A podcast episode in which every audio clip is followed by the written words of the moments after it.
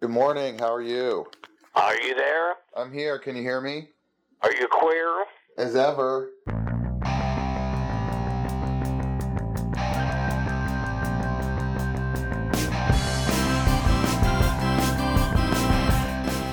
Hello, hello, hello, and welcome to the Queer Core Podcast. My name is August Bernadicou, and I'm a 26 year old gay historian.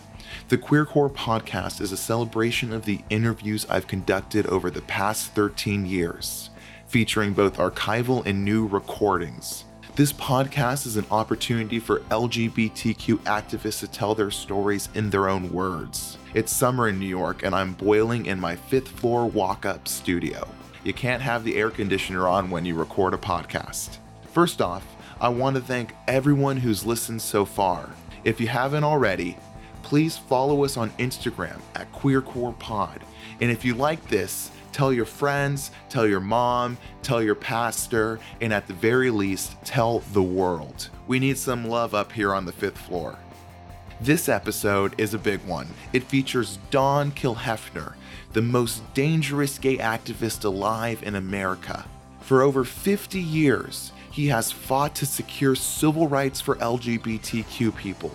Without a doubt, the fruits of his work have changed the world. Dr. Don was an early member of the pioneering gay activist group, the Gay Liberation Front, and through their spirit, he co founded the Los Angeles LGBT Center, which has since become the model of all LGBTQ centers around the world, with a $172 million yearly budget and nearly 800 employees. A certain fatherly pride about that. Maybe now grandfatherly pride about that. The second chapter of his life has been dedicated to the exploration of queer consciousness. In 1978, he co founded the Radical Faeries, a counterculture movement of queer art and spirituality that endures today all over the world. A gathering of gay men to begin revisioning of what it means to be gay. At 82 years old, Dr. Don is a practicing therapist and continues to see patients on a sliding scale. He has never been interested in rewards and praise. His entire life has been one of service. You know, there's something in me that um, is forward moving. Before we go any further, I'd like to take a moment to thank our partner, Five Boroughs Brewing Company. As you know by now, I love Five Boroughs beer, especially when I have the first sip of their City Light Lager. It's made with Saaz hops, premium German malts, and my favorite, New York City water. So help yourself on a hot summer day and go to at Five Boroughs Brewing on Instagram. Now grab your picket sign and let's go march with Dr. Don Kilhefner.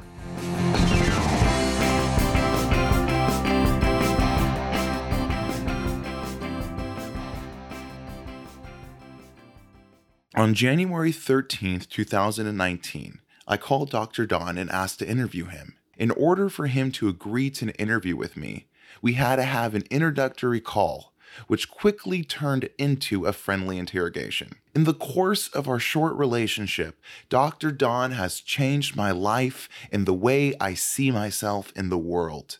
We recently held an intergenerational dialogue during the Models of Pride conference in Los Angeles. It emphasized the importance for LGBTQ youth to keep a connection with their elders. Since then, we've been feverishly collaborating on his biography. What's our book going to be called? What's a Warriors? Revolution, community, identity in Los Angeles, 1969 to 1985. Great. I got to give us a plug in there, right? Yeah, I, I hope so.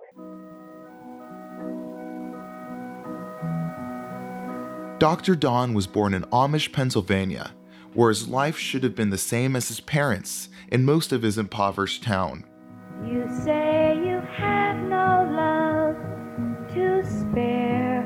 I tell you, love is like the air. When he was in high school, he met a young man who would forever stay in his mind, someone who I have countless hours of interviews on. His name is Glenn, And in their high school yearbook, the captions for their photo said, Donnie is inseparable from Glenn and vice versa. Though they were never physically intimate, Dr. Don knew his feelings for Glenn were more complicated than a friendship. Glenn was his first love.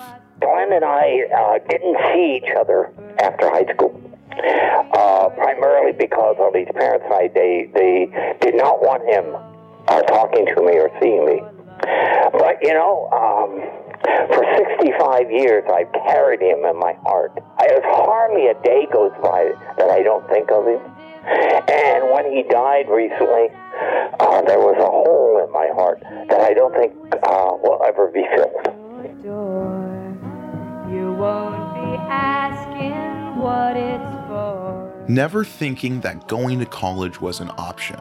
One day, Dr. Don saw his young love in the hallway and asked him where he was going. Glenn grabbed Dr. Don and they walked into a classroom, which was for students who wanted to learn more about going to college.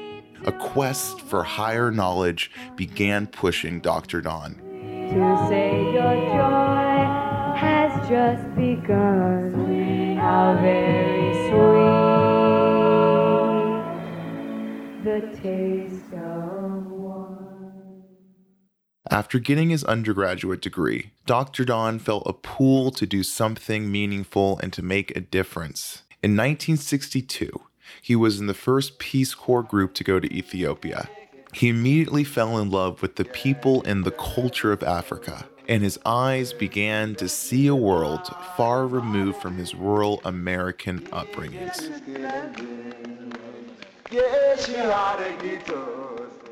Well, those three years uh, were important to me because I never wanted to go to Europe for a week. you know, five five countries in a week or something. I wanted to experience how people live uh, in the world, uh, a much larger world than I had a worldview of at that time. I'd never been out of the United States. I began to understand uh, looking at the world through the eyes of a black person. And I was taught well by them in terms of seeing things differently. And uh, it was an education in a, a political, historical, sociological edu- education. The experience that I needed and wanted, um, I got.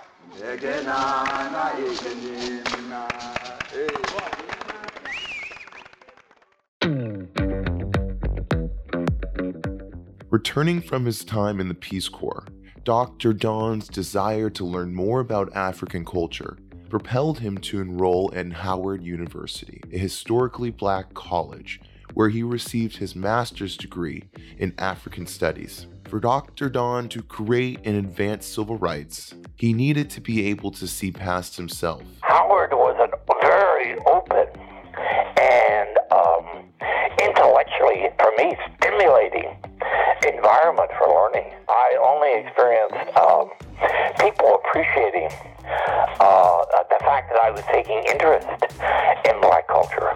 You know, that was unusual at the time. Very few universities, other than historically black universities, was any kind of black history going on, study of black African history. That simply didn't exist in the 60s. In 1969, the course of Dr. Don's life, as well as the lives of many LGBTQ people across the world, changed forever.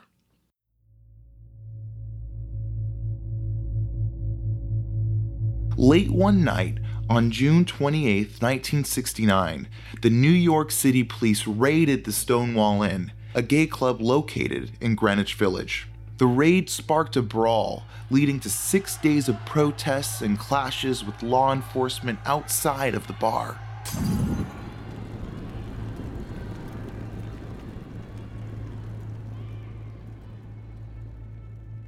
The Gay Liberation Front was founded immediately after the Stonewall riots in New York and became one of the most influential gay activist groups in the history of LGBTQ rights. Primarily composed of gay men and women, the New York City group was a jumping board, and soon there were gay liberation fronts popping up in cities all across the world. After lifetimes of hiding, LGBTQ people everywhere were finding the courage to come out of the closets and fight their oppressors.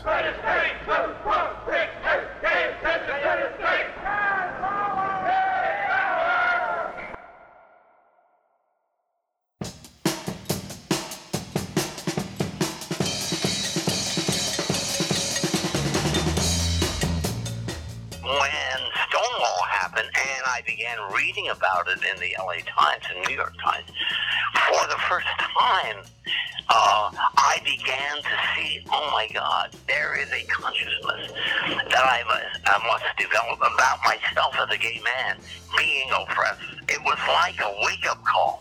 In 1969, Dr. Don joined the Los Angeles Gay Liberation Front. His impact was immediate, and he pushed their stance into a brasher, more radical approach. With guerrilla theater and ready made picket signs, the LA Gay Liberation Front fought in the front lines and often in the streets. We would be in your face. We didn't care whether we were invited or not. We didn't care whether we get arrested or not. We were going to fight back against heterosexual supremacy wherever we found it.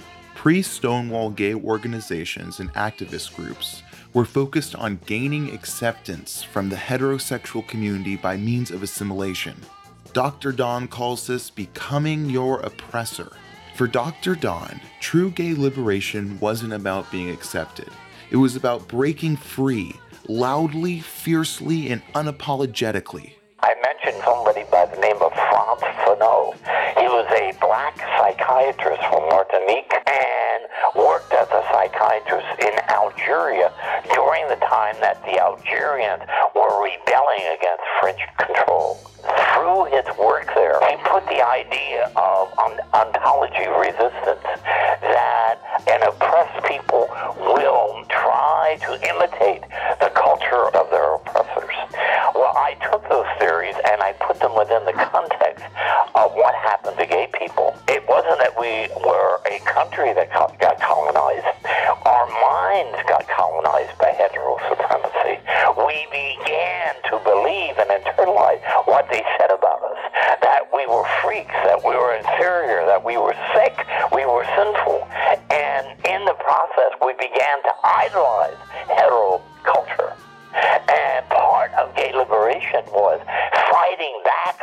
colonization of our minds. What we the self-loathing that we've internalized, the self-hatred we've internalized, uh, and how we thought about ourselves.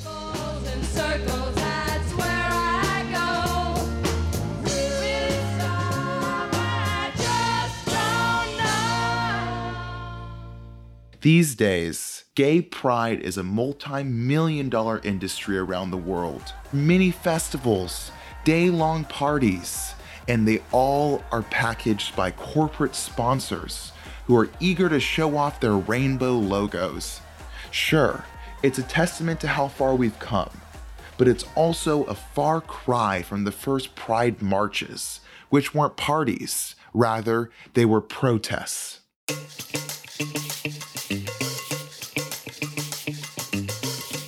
Back when there was no money to be made off of LGBTQ civil rights, protesters had to be creative.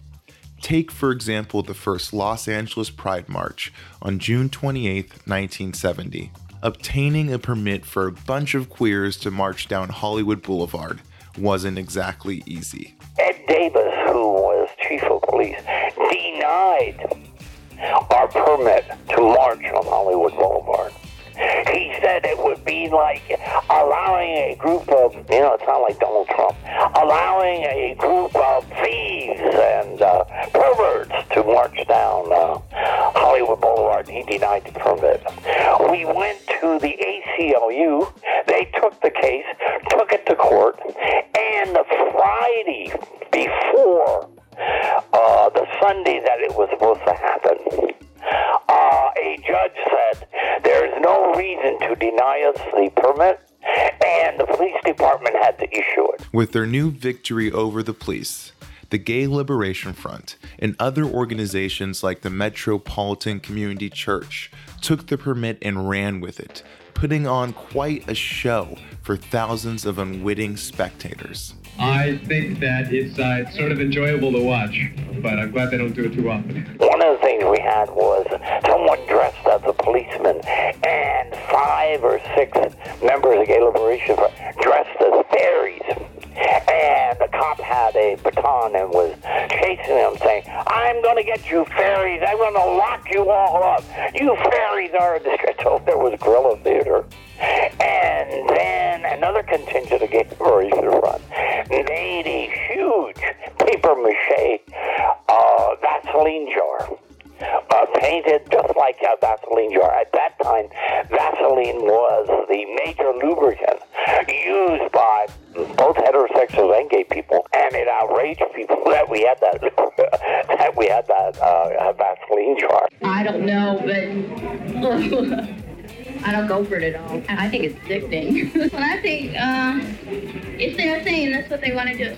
And then um, lots of people joined in uh, who had read the article in the LA Times and just came and joined in. I think that uh, a lot of people are going to realize that there's more than, uh, than there actually is. They didn't realize, I don't think there's that this many of them. They know we're here. It's the police mostly that don't like it to come out in public.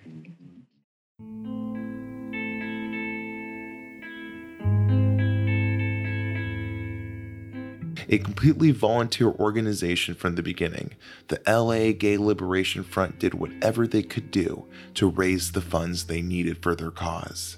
They held same sex dance parties called the Gay Funky Dance. It had a thrift store in the Silver Lake neighborhood called the Gay Whale Funky Thrift Shop. Dr. Don remembers an early day when he realized just how dangerous their work had become. One Monday, Ralph didn't show up at the. There was no way we could get a hold of him at the funky shop. There was a telephone there. We call and call and call, and we couldn't get a hold of him. And so late on that Monday, Morris and I went over together, went over to the Wall Funky Shop,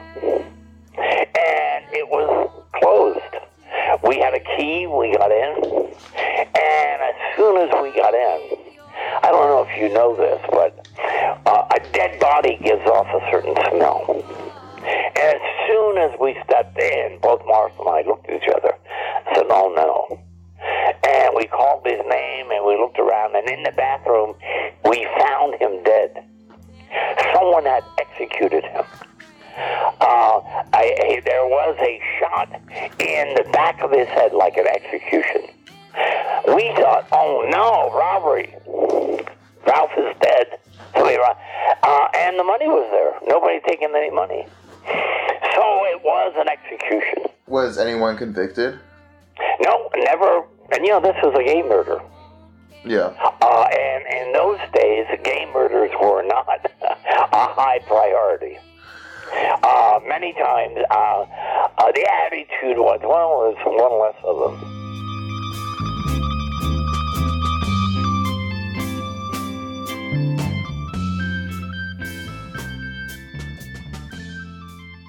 Homosexuality was considered psychopathological until 1973, a mental illness to be treated and cured. Fighting this classification was a core action of many groups during the first wave of gay liberation. How could the world accept us if who we were was reduced to a mental disorder? One of the Los Angeles Gay Liberation Front's most famous action was called the Biltmore Rebellion. In 1970, when the American Psychiatric Association held a conference at the Biltmore Hotel in downtown Los Angeles, the Gay Liberation Front discovered that one of the speakers would be giving a presentation advocating electroshock therapy to cure homosexuality. It was a perfect opportunity for a protest. There were about uh, maybe 30, 35 of us. We, we go there and we sit in the audience. And when Dr. Feldman, which, which was his name, when he get up to start his presentation, I walked up to the microphone and took the microphone from him. We're going to be talking about what you as psychologists are going to do to clear up your own fucked mind. This is what we're going to be doing, baby. This is what we're going to be doing, baby. If you can dig it.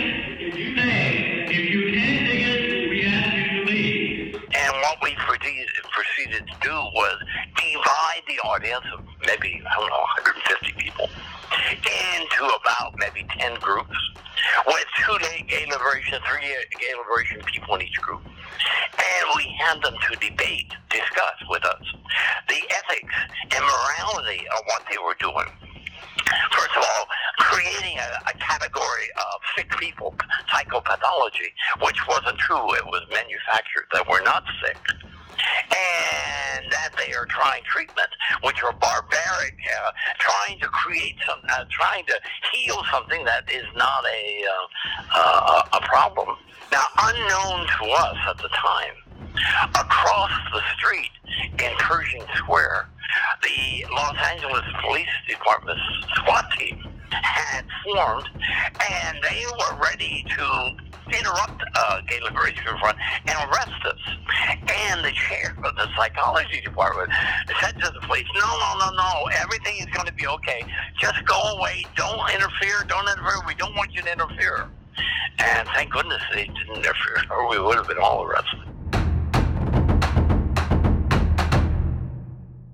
Similar events took place in 1971 and in 1972 in Washington, D.C. However, the Los Angeles Gay Liberation Front rebellion was the first. As the group's presence grew, they realized that they also needed to nurture the community that they helped build. Within months, the Gay Liberation Front had implemented the first 24 hour hotline to help LGBTQ people. The hotline was manned by many, but Dr. Don, who had been sleeping in his car at the time, offered to work the night shift if he could sleep on the couch at their office. His future as a therapist was rooted in these late nights when he listened to the pained voices of LGBTQ people from all across the country. beginning about oh sometime about midnight telephone calls would start coming in. You know i was what 28 at the time? 29 um, who uh, knew a lot about history but knew nothing about human service. You know i just listened talked to them tried to be as compassionate as i could be. Um, even then i didn't know it at the time but even then there was a, uh, a helper inside of me. And so throughout 1970, a year, I took these 24 hour phone calls. And by about March, I realized that um, this can't go on because what I was hearing was that we were, uh, gay people were having problems, basically caused by their oppression. And so about March of 1970, April of 1970, I called a meeting at the Liberation Front called the Gay Survival Committee. Just think of those words, Gay Survival Committee, what we were dealing with in 1970. Uh, it wasn't, uh, let's have a parade. It was basic, fundamental survival. Uh, and some didn't, many didn't survive.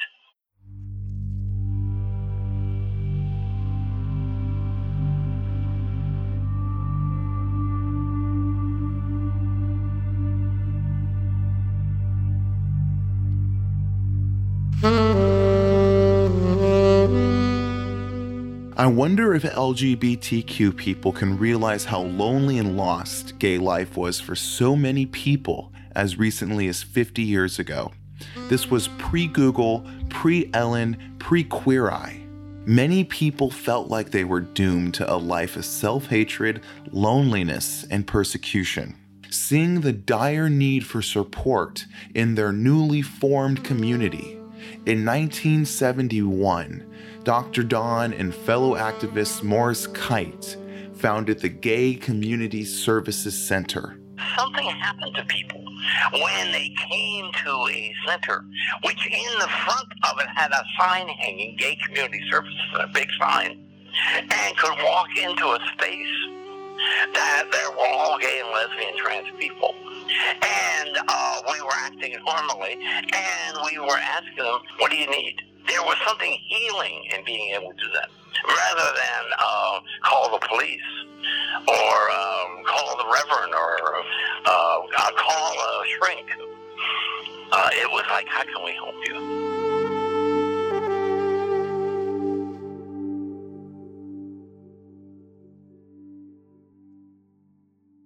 The early days weren't easy. In fact, they were scary.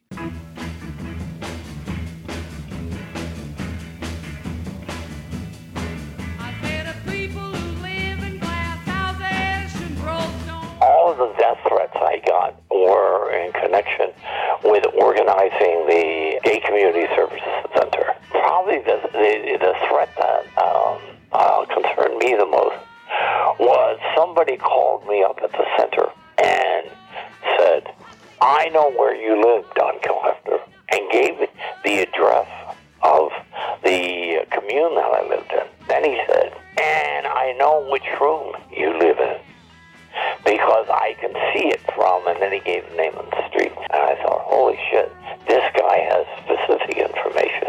I lived in fear for about a month. And then, as happens with fear many times, it, it can't maintain itself forever. The Gay Community Services Center has since become the Los Angeles LGBT Center, the largest and most influential organization of its kind in America.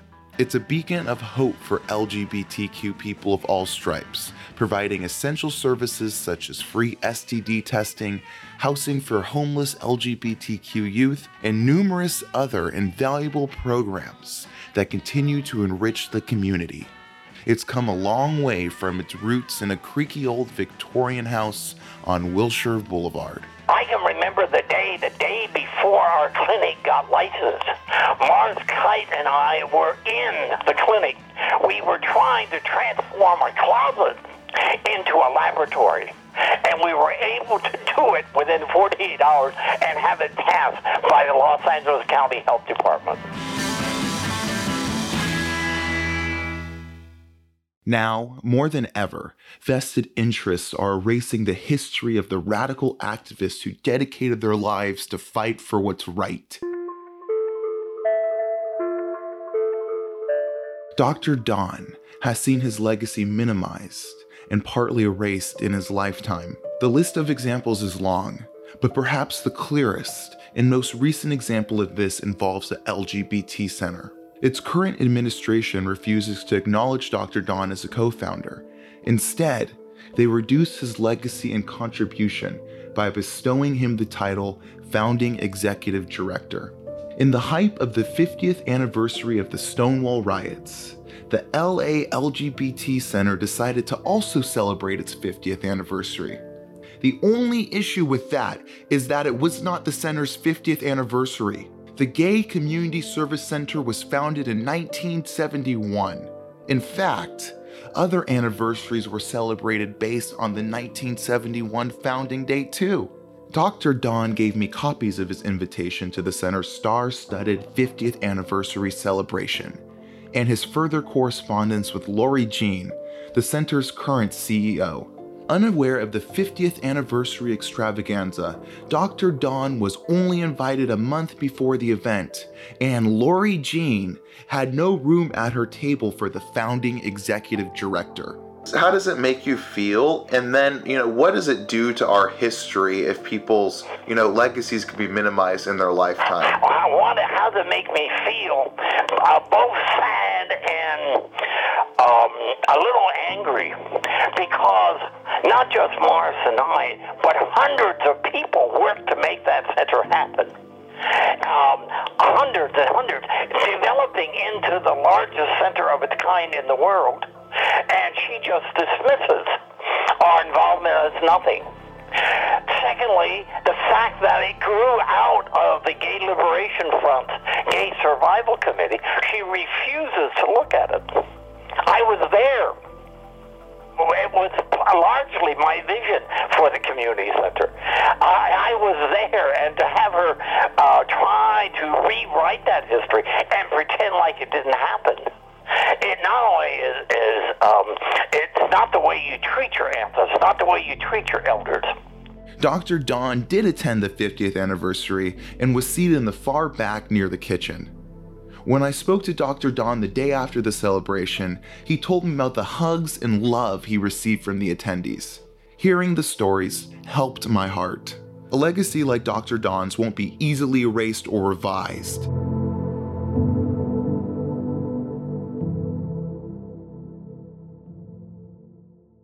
After years at the center, Dr. Don felt the call to do something else.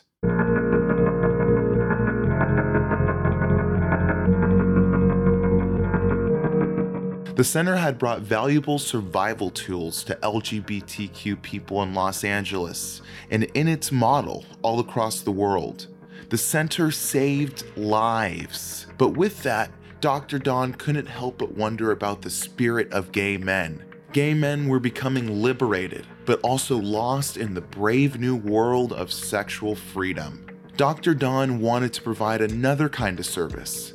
He wanted to help gay men discover and explore their true place in humanity.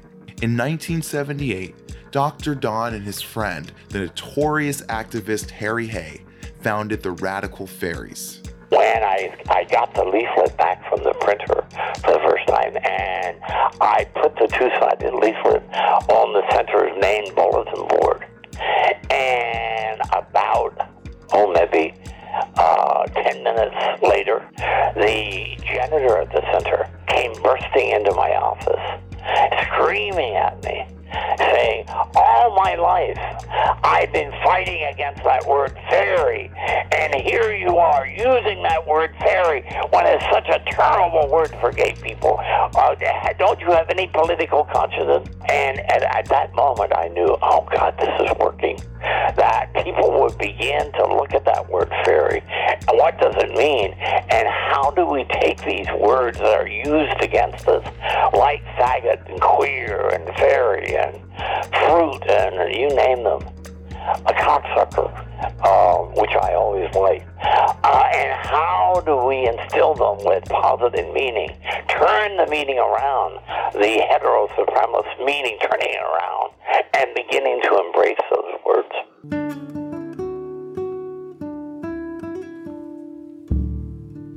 On Labor Day in 1979, over 200 men congregated in the Arizona desert outside of Tucson for the first Radical Faerie gathering. It was the first gathering of its kind where gay men could congregate outside the typical bar or urban setting and connect on a deeper level with nature and each other. We didn't want people to become like spectators at this. We wanted to be an exploration where we get together and we talk to each other. That people bring their gifts with them and they share those gifts with the other gay men there. There's a, a, a group called Louisiana Sissies, and one of Louisiana Sissies was doing a workshop on crochet, lace making. Somebody else might be doing a workshop on gemstones. Somebody else on uh, autofellatio. Somebody else uh, was doing a workshop by the pool on another night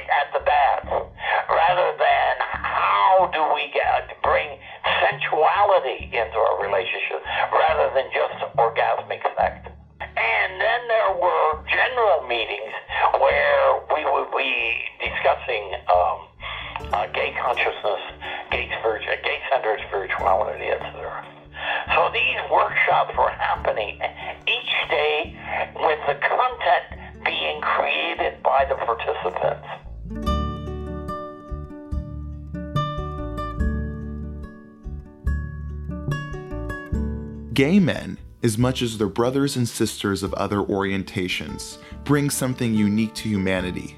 From a biological standpoint, they cannot reproduce. So, what's their purpose? Why do homosexuals and even homosexual animals continue to exist? It was Dr. Don's intent with the Radical Faeries to explore this and thus to help gay men find their place in the world and define themselves as something more than just a sex act. What we talked about was a gathering of gay men to begin revisioning uh, gay liberation and begin uh, revisioning uh, what it means to be gay. Why are we here? Why in the fuck are there gay people? In terms of evolutionary biology and sociobiology, why do we keep reappearing? While our oppressors go down the drain pipe of history, why do we keep reappearing? Uh, the gay people wouldn't be there for thousands of years unless we're contributing to the evolution of our species. So the question for us is, what are we doing? Not how do we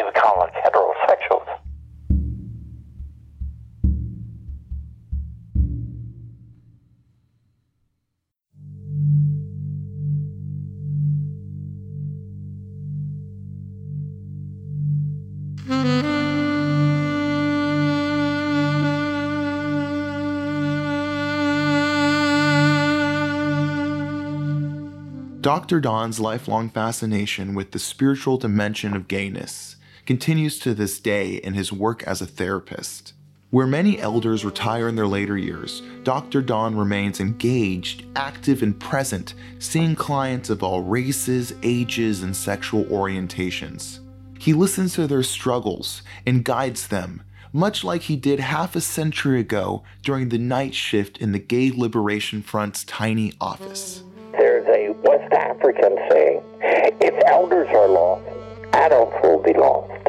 If adults are lost, youth will be lost. It puts the emphasis on the importance of elders and providing a certain kind of stability. What we need is uh, a community that honors ancestors, that requires elders, that depends on adults, and invites youth into the community. At his home in West Hollywood, Dr. Don's legacy surrounds him. From the African art, which guided him off of a more traditional path early on, to the very first Radical Faerie Gathering poster, you see a man whose life has taken many turns, who's accomplished much, yet is always curious what the next thing to lean into is. You know, there's something in me that forward moving. There is an energy in me that's just my nature. That I tend to see the possibilities in things. And um, I don't get down for long. My therapist once said to me, You know, Don, you're the kind of person that has to have a vision to be healthy. You're a vision carrier. And when he said that, I, you know, I poo-pooed it. But the more I thought about that over the years, I think there's some truth to it. That there's, I see possibilities in things, and those possibilities keep my energy moving forward.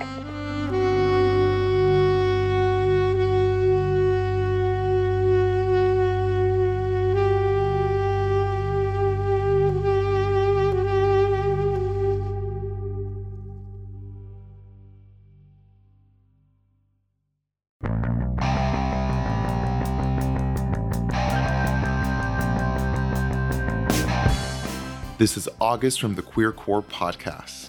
I want to thank all of you and our partner, Five Boroughs Brewing Company, for helping bring this project to life. Our next episode will feature Jewel Thais Williams, owner of the first gay black discotheque in America. The Queer Core podcast is produced by Chris Coates and myself and is edited by Chris Coates. Our theme song is Silicon Valley by Silka Berlin and the Addictions. The songs Simplicity and Taste of One are by the Ace of Cups and written by Denise Kaufman. The song Stones is also by the Ace of Cups and written by Mary Gannon Alfiler.